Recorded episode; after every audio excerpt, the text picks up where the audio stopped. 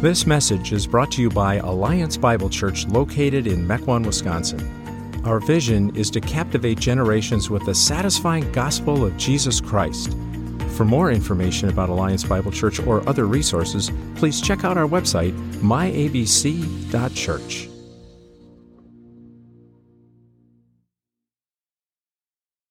First Corinthians 15, verse 1.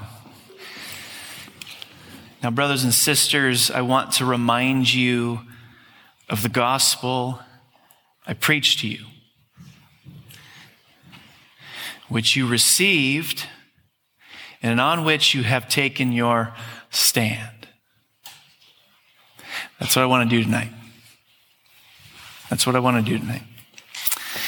Remind you of the gospel that I and many others have preached to you which you've received. I pray you've received and on which you've taken your stand. I'm going to do that by asking and answering four questions Who made us? What is our problem? What is the solution? And how do we get included in the solution? Who made us? What is our problem? What is the solution? And how do we get included in the solution? First, who made us? Greg Gilbert paints a picture, a truly modern picture, the way many people see God today. He writes, Let me introduce you to God, lowercase g. You might want to lower your voice a little before we go in. He might be sleeping now. He's old, you know. He doesn't much understand or like this newfangled modern world. His golden days, the one he talks about when you really get him going, were a long time ago, before most of us were even born. That was back when people cared about what he thought about things and considered him pretty important to their lives. Of course, all that's changed now, and God, poor fellow, just never adjusted very well.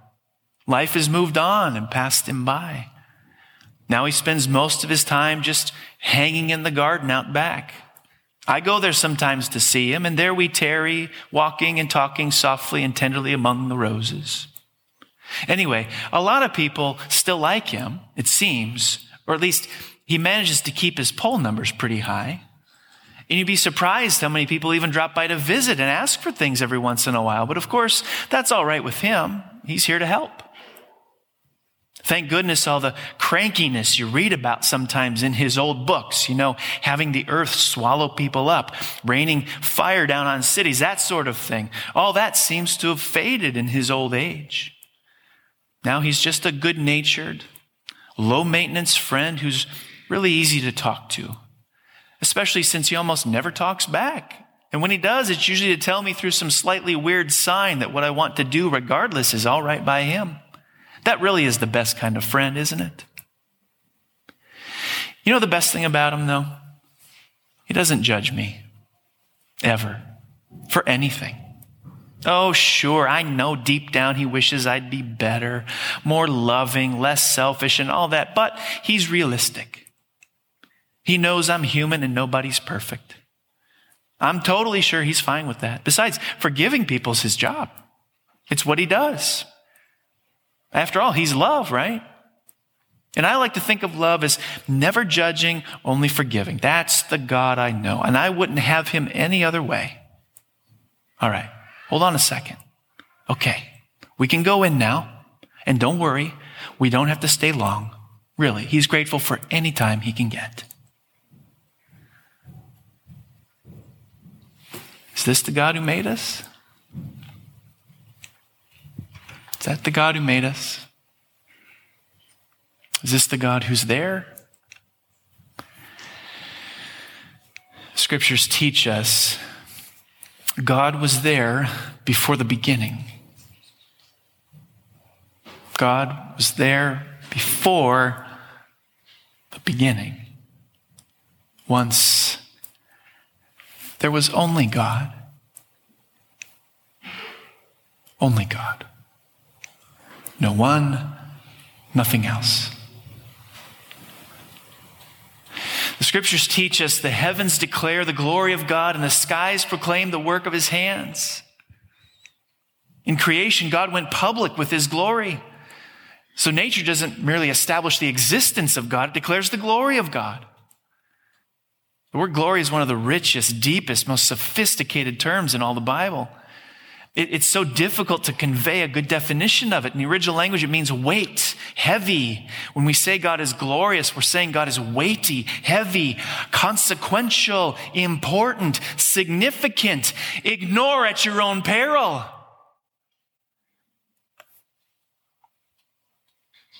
Romans chapter 1, verse 20. For since the creation of the world, for since the creation of the world, God's invisible qualities, his eternal power and divine nature have been clearly seen, being understood from what has been made, so that people are without excuse. What's the most spectacular natural phenomenon you've seen or experienced in your life? Swiss Alps? Hmm? Rockies? Grand Canyon? The aqua blue waters of the Caribbean? A powerful storm? There's something about the power and the grandeur of creation that calls out to every human heart and it says, You are not all there is. We are not the result of random chance and genetic mutations. We are created. Every one of us is the result of an idea, a plan, and an action of God Himself, which brings both meaning and responsibility. None of us is autonomous. And understanding that fact is key to understanding the gospel. Despite our constant talk of rights and liberty, we are not really as free as we'd like to think. We are neither self reliant nor self accountable. We are created, we are made, and therefore, you got this, folks, we are owned. You're owned. Because He created us, because He owns us, God has the right to demand that we worship Him. Second question What is the problem? Romans 121 For although they knew God, they did not honor him as God or give thanks to him, but they became futile in their thinking. Their foolish hearts were darkened. Paul indicts humanity. God had the right to tell us how to live, to honor him, to demand that we worship him. He's got the right because he owns you. And Paul says we've not done that. We've not honored him. We've not glorified him. We've not lived as we ought to live as created beings. We've departed from that. Now, was that such a big deal? Was that such a big deal? Was it such a big deal that what Adam and Eve did in the garden? Just a piece of fruit. Was it such a big deal, that fleeting, lustful thought or that careless word of gossip? Is that such a big deal? One pastor muses about that. He writes, I just paid a parking ticket the other day. It was easy. I read the charge against me, flipped the ticket over, checked the box that said, I plead guilty to the charge, filled out a check for $35 to the Metropolitan Traffic Citation Department, sealed the envelope, dropped it in the mail. I'm a convicted criminal. For some reason, though, I don't feel that way. Even though I checked the box guilty, I don't feel terribly guilty. I'm not going to lose any sleep over this. I don't feel like I need to ask anyone's forgiveness. And now that I think about it, I'm even a little bitter that the ticket was $10 more than the previous one I got. Why don't I feel bad about breaking the law? I suppose it's because when you get right down to it, breaking a parking regulation just doesn't really strike me as being all that important. Yes, I'll be sure to drop an extra nickel in the meter next time, but my conscience isn't exactly torn up over the whole thing. And then he writes this One thing I've noticed over the years is that more and more people seem to think of sin as not much more than a parking infraction. Yes, of course, we think technically sin is a violation of the law handed down by God on high and all that, but surely he must know there are bigger criminals out there than me. Besides, nobody was hurt, and I'm willing to pay the fine. And come on, there's no need for a whole lot of soul searching over something like this, is there? Well, I guess not. At least if you think of sin in that cold way. But according to the Bible, sin is a lot more than just the violation of some impersonal, arbitrary, heavenly traffic regulation. It's the breaking of a relationship. And even more, it's a rejection of God Himself, a repudiation of His rule, of God's care, of His authority, and His right to command those to whom He gave life. Exodus 34, verse 7 says, He does not leave the guilty unpunished. Now, strictly speaking, these first two points are not really good news at all. They're pretty bad news. That I have rebelled against the holy and judging God who made me is not a happy thought. But it's an important one because it paves the way for the good news. And that makes sense if you think about it. To have someone say to you, I'm coming to save you, really isn't good news at all unless you believe you actually need to be saved. So, what's the solution? Romans chapter 3, verse 21 But now, apart from the law, the righteousness of God has been made known. You see that word, but? It's a beautiful word. It's a beautiful word. It's small, but it has the power to sweep away everything that has gone before it.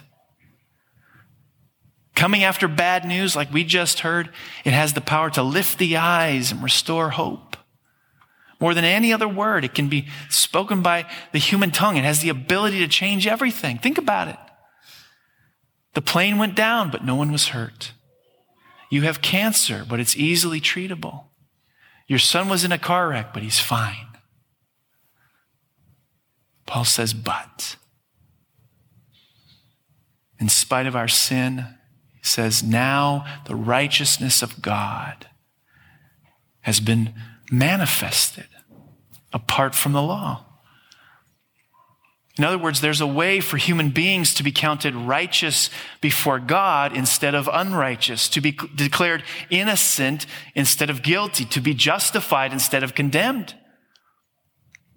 And it has nothing to do with acting better or living a more righteous life.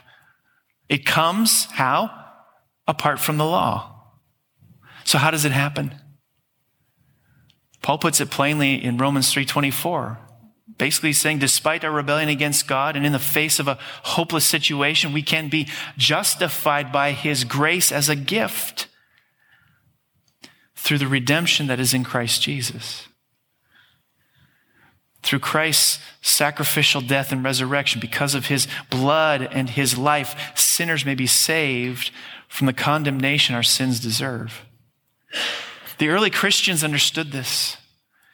This was a message that was proliferated throughout the first century church. Galatians chapter 3 Christ redeemed us from the curse of the law by becoming a curse for us.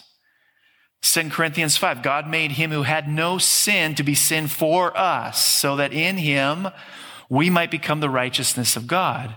1 Peter chapter 3 verse 18, Christ also suffered once for all, the righteous for the unrighteous, that he might bring us to God. Matthew writes that darkness covered the land for about three hours while Jesus hung on the cross. That was the darkness of judgment.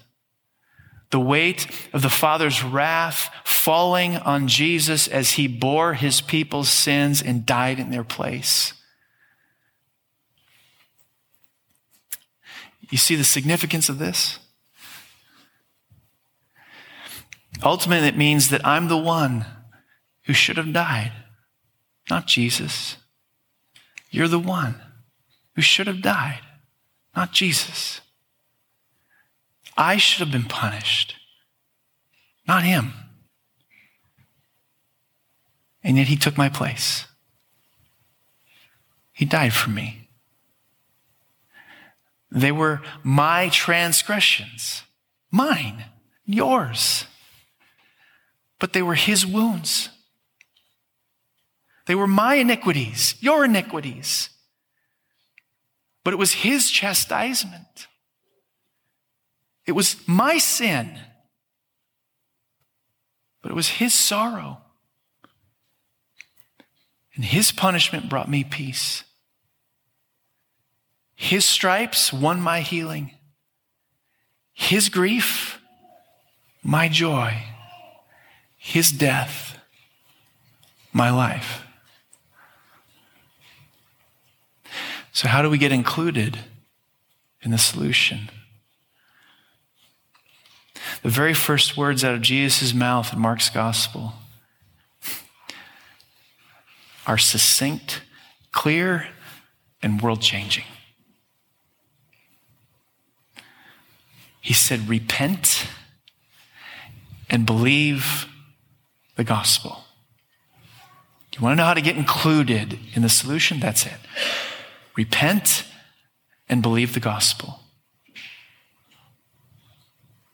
Two words we need to understand repentance and faith.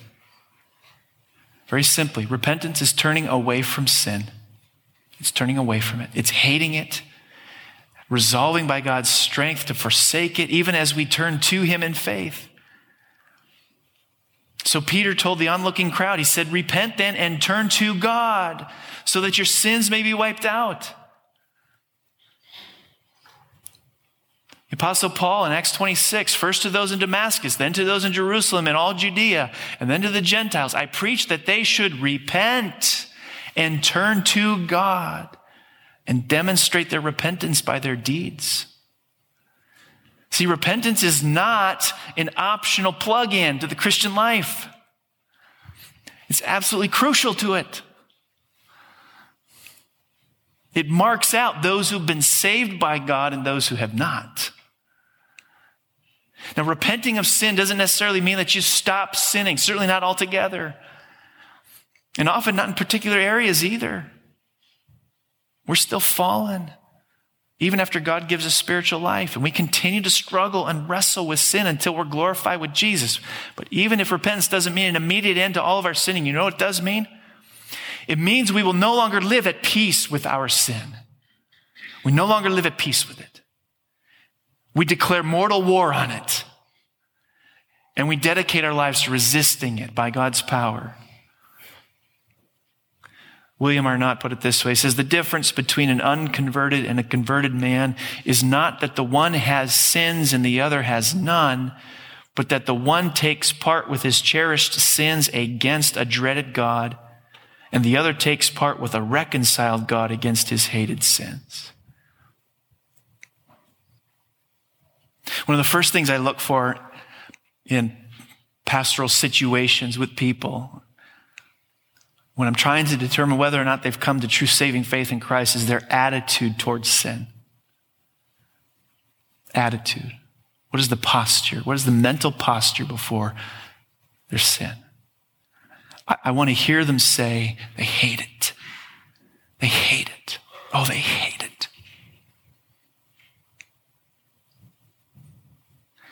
That's repentance. You hate it and you declare war on it. The other part of Jesus' solution is faith. It's repentance and faith. It's turning away from sin, turning to God, hating your sin, declaring war on it, and turning to Jesus in faith. In Indiana Jones in the Last Crusade, Indy, Harrison Ford faced three tests. Final one's a leap of faith. Remember it all? You got it all? Got the picture? Leap of faith. He's got to retrieve the Holy Grail, right? Indy comes to this large chasm. When initially looking down into a bottomless pit, there's nothing there, right? There's no bridge to get him across. Only after what happens? What does he do? He closes his eyes, he purses his lips, takes a deep breath, wells up enough faith. Does the bridge appear? He steps and wow, it's there. It was his faith that created the way across. It was his faith that made the bridge visible. How often do you see that caricature of faith? Italian theologians have a sophisticated term for that. It's called bologna salami.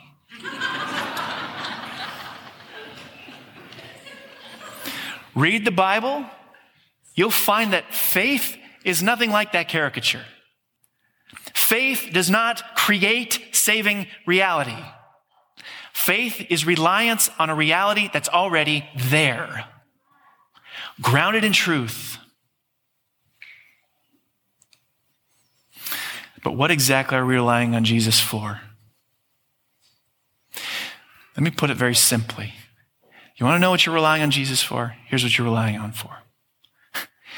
You're relying on Him to secure for you a righteous verdict from God the judge rather than a guilty one. You got it? You're relying on Jesus to secure for you a righteous verdict from God the judge, not a guilty one. The Bible teaches that the greatest need of every human being is to be found righteous in God's sight rather than wicked. So when the judgment comes, we desperately need a verdict pronounced over us righteous, not condemned. This is what the Bible calls being justified. It's God's declaration that we're righteous in His sight rather than guilty. And how do we secure that righteous verdict? the Bible tells us plainly it's not going to be by asking God to look at our own lives. That's a fool's errand. If God is ever going to count us righteous, He's going to have to do it on the basis of something other than our own sinful record. He's going to have to do it on the basis of someone else's record, someone who is standing as a substitute for us. That's where faith in Jesus comes in. When we put our faith in Jesus, we are relying on Him to stand as our substitute before God in both His perfect life and His penalty paying death for us. In other words, we're, we're trusting that God will substitute Jesus' record for ours and therefore declare us to be righteous. I heard a story some years ago that illustrates this. There was a, a father, a young father, who was trying to teach his very young son uh, to swim. And uh, it turned out to be a dramatic chore. This little guy didn't like getting his face wet in the bathtub, let alone put him in a massive ocean of a swimming pool. Now, at first, the goal was just to kind of get him to splash around on the first step right? Maybe you could get him to, to purse his lips, blow some bubbles against the water. Eventually, dad got to convince him to walk around the shallow end with a death grip around his neck. But dad was after something more. The biggest step jumping off the side of the pool. So dad lifted him up, put him on the side of the pool. He said, Come, jump. And the little guy just frowned. He said, No, I go see mommy. well, dad did what every dad does in that moment, and that's break out the bribes. Various bribes. Various bribes. Convinced him, try it again. Come on, kiddo. I'm right here. I'll catch you, I promise. He looked at dad skeptically. He did one more little wind up, bouncing at the knees, and then just kind of fell into the pool. More of a flop than a jump. Of course, dad caught him. What happened after that? They're off to the races. Do it again, daddy, do it again. And so commenced an entire hour of this jump, catch, lift, reset, jump, catch, lift, reset. When it was all over, uh, he and his wife started to worry that maybe their son had actually become too comfortable with the water. What if he wandered to the pool and no one was there with him?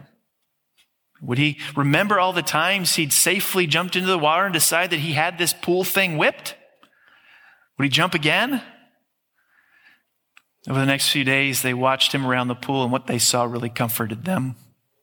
Never once did this little boy think about jumping into the water at least not unless dad was standing underneath him with arms out, promising to catch him. And then he'd let it fly. See, despite all his apparent successes, the boy's trust was never in his own ability to handle the water. It was in his father and his father's promise. Come on, kiddo, jump. I promise I'll catch you. Putting your faith in Christ means that you utterly renounce any other hope of being counted righteous before God. You find yourself trusting in your own good works. Faith means admitting that they are woefully insufficient and trusting in Christ alone. You find yourself trusting that you, uh, what you understand to be your good heart. Faith means acknowledging that your heart is not good at all and it's trusting in Christ alone.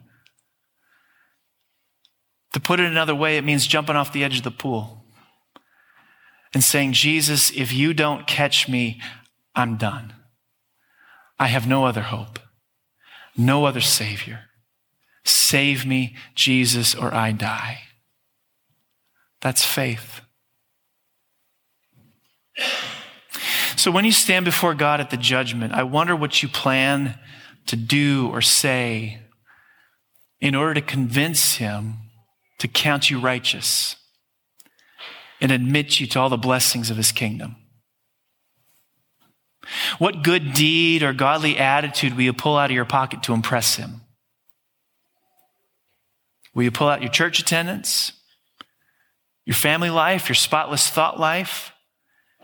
The fact you haven't done anything really heinous in your own eyes?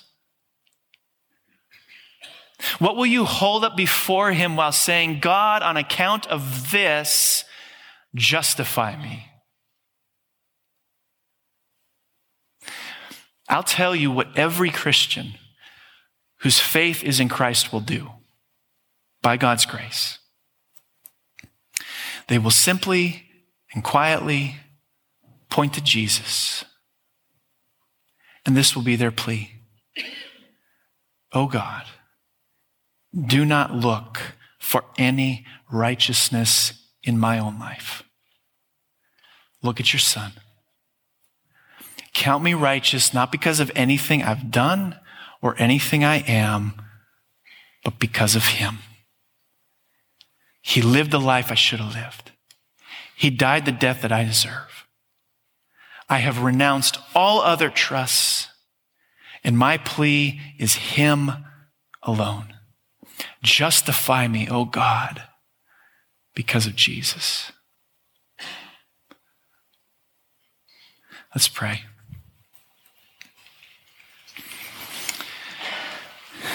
Have you done that? I know what you hear out there. I know what you hear out there. I know what you're tempted to believe. Tempted to believe that this life is all about developing a moral resume. You work hard, you get all the stuff on there, and you're going to present that to God one day in hopes He'll admit you into His paradise. I know that's what you're tempted to believe. That doesn't go far. It won't be good enough. Precisely why, throughout the history of Christianity, Christians have made such a big deal of the cross. Have you renounced all other trusts? And are you looking alone to Jesus to secure you a righteous verdict before a holy God?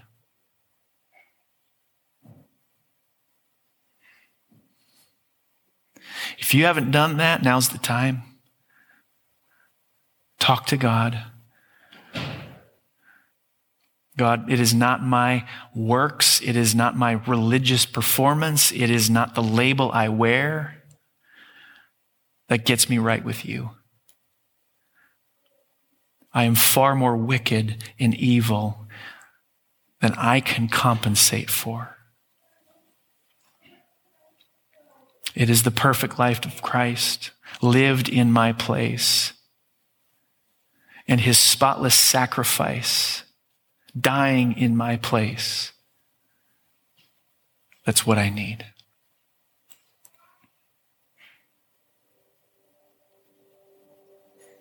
So, God, we relish this. We bask in it. This is exceedingly good news. And we worship you for it.